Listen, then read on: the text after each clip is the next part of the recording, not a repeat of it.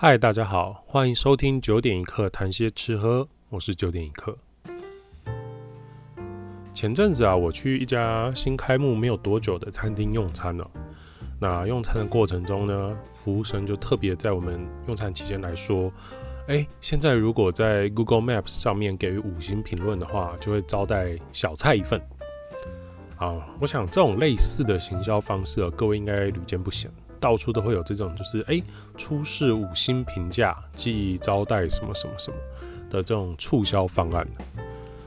但我那天在吃饭的时候就在想，这个原本是供给广大消费社群一同评论的这个机制哦，这个曾几何时它变成了商家的一种行销工具了。早期的餐饮评论嘛，基本上都是有一些独立的机构发行啊，像是米其林就是一个最著名的例子。但随着后来网络普及，那社群的评论呢，渐渐成为一个主流了。大部分的人在用餐前都会先去找一下或参考一下社群的评论的分数，来决定要不要用餐。那对商家而言啦，这个评论机制呢，其实站在消费的商业的角度，它就是一个很直观的一个行销渠道嘛。那当越来越多人在社群上面给予好评，自然就会吸引到越来越多人来用餐。而相反的，当你负评越来越多的时候，这个产生的负循环也会是很可怕的。好，那然而这都是当做行销工具来看的情况，而不是去讨论评鉴这件事情的本质啊。我我之前在 IG 上问过，就是大家在给予不好的评论之后，如果往后发现店家有所改善，那是会重新评论吗？又或者是原本给予很好的评价的时候，哎，结果后来发现店家出现不少瑕疵，那消费者是会去修改先前给予的好评吗？那在我收集回来的回复哦，也我我发现很有趣的一件事情，大概只有一成的左右的人会根据店家的改变去修改先前的评论。那换句话说，就是消费者其实并不重视自己的评论的权利，还有它所带来的影响。那很多时候，其实只是当下他愉快或不愉快的情绪哦，就给予一个评论或给予一个评价这样子。那事后呢，也很少去更改或重新评论，或去思考说，哎，我有没有需要重新去给予一个 rating 这样。好，那就是这样的情况啊，就让商家看到了机会了嘛。那同时，商家也看到了危机啦，这是一体两面的。消费者的心情不好的时候，就会给予负评，但只要消费者先给好评。只要他让消费者先给了好评，那消费者再去修改的评论的几率就很小了。所以，呃，在这个机制底下，我如果是商家，我就想说，那我就你一进来，你到底体验用餐的过程中，这个到底体验了没？我不在乎，我只要先给你一些甜头，先给你一些呃利益，让你先给我五星，你基本上不太会去改。好，所以。这个就是被消费者可以抓到一个利用的一个机会，呃，应该是说被商家利用的机会啊，利用消费者的这个态度。那讲到这里啊，我们要回头检视一下，讨论一下在消费者的这个层面。我我是这样想啊，给予评论呢，基本上就是一种权利的展现。那这个权利呢，不论大小，它都会影响到其他人啊。这个所谓的其他人，不管是店家、商家，或者是其他的消费者，都一样。社群评论的其中一个问题就是，它会让消费者觉得他的评论只是在几千则、几百则的众多评论中的其中一则。那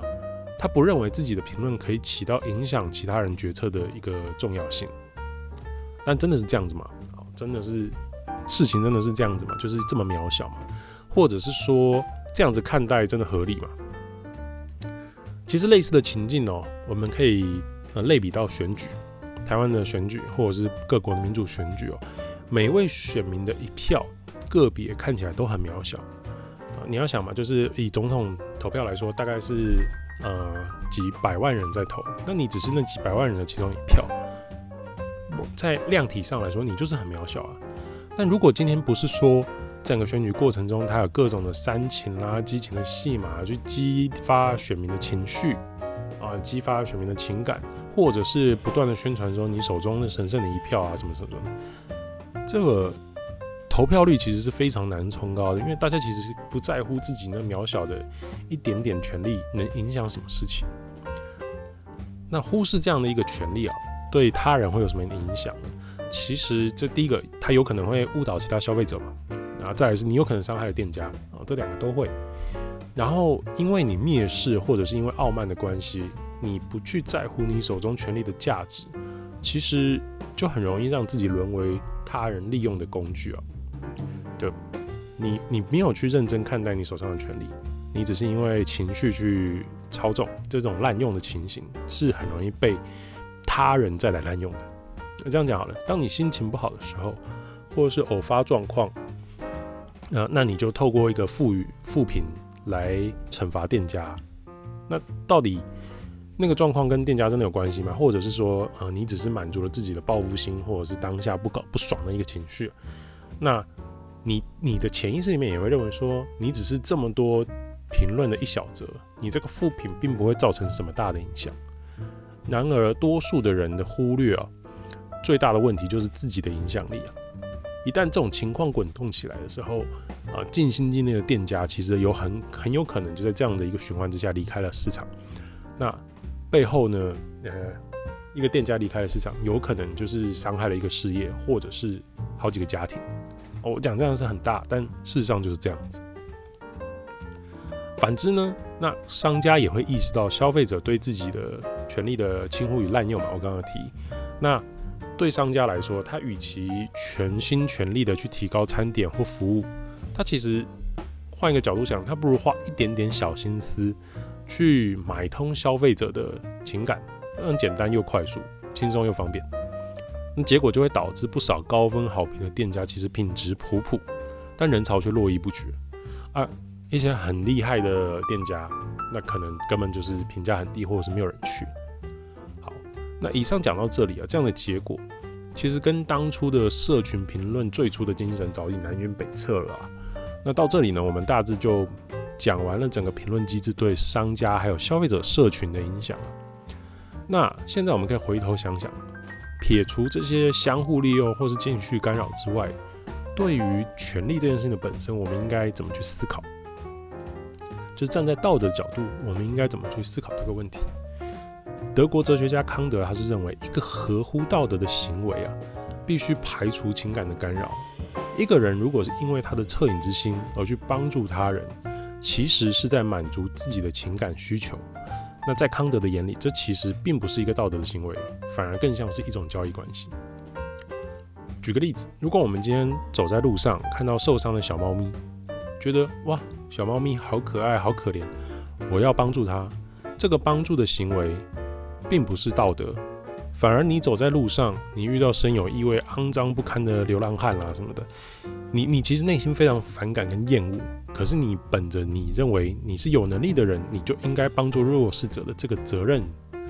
而克服心中的厌恶感，去帮助弱势者，这才是符合道德的行为。那当消费者作为社群的一份子，他手中握有论断他人的权利的时候，其实就产生了对应的一个责任。认知到这件事情的话，然后客观的排除心中的情感，去给予评论，这才是具有一个良好的道德意识。所以报复性的给予店家一颗星，或是因为店家的贿赂而给予五颗星，其实都是疏忽自己握有的权利，还有应承担的责任了。那也未有没有尽到道德上应有的义务。好，那到这里，也许有些人会说，那很简单啊，就是我可以先给店家五五星评论嘛，然后店家就招待招待我再改，改回真正我觉得他应该怎样的评论，这样就没有对不起社群了吧？但这样的过程，其实你就是在欺骗店家嘛。那其实这欺骗这种行为，你也不是什么多高尚的事情啊，也不是什么道德行为，更多的反而是一种贪小便宜。那类似的概念，我其实在讲以前就是 buffet 的这这个。专题的时候我就有提过。好，那讲到这边了，就是大家就说，哎、那我我有什么样的建议啊？其实站在一个评论本质的立场，我其实还是会希望店家鼓励消费者留下评论，而且是要鼓励消费者留下忠实的评论。对店家而言呢，这样子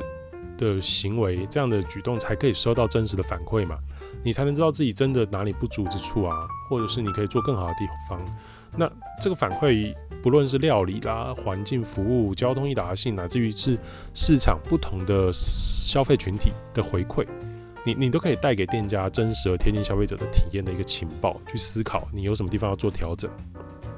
那针对这些情报，你可以再去思考因应之道。那一来可以提升你商家本身的整体品质，你也可以让消费者在之后获得更满意的消费体验。那其实对两方的磨合是一个非常有利的过程。那对消费者而言，他最大的重点是你要意识到自己所握有的这个权利，并且能够妥善的应用。那一旦意识到这个概念，那就是一个虽然很渺小哦，但是它是一个很伟大的思想起点。这个权利的行使过程呢，会对社群跟店家产生影响。所以我们要尽量避免自己受到一时的情绪或是其他诱惑而去误用、滥用这个评论权利啊。很多人还有一个问题是，很多人觉得他在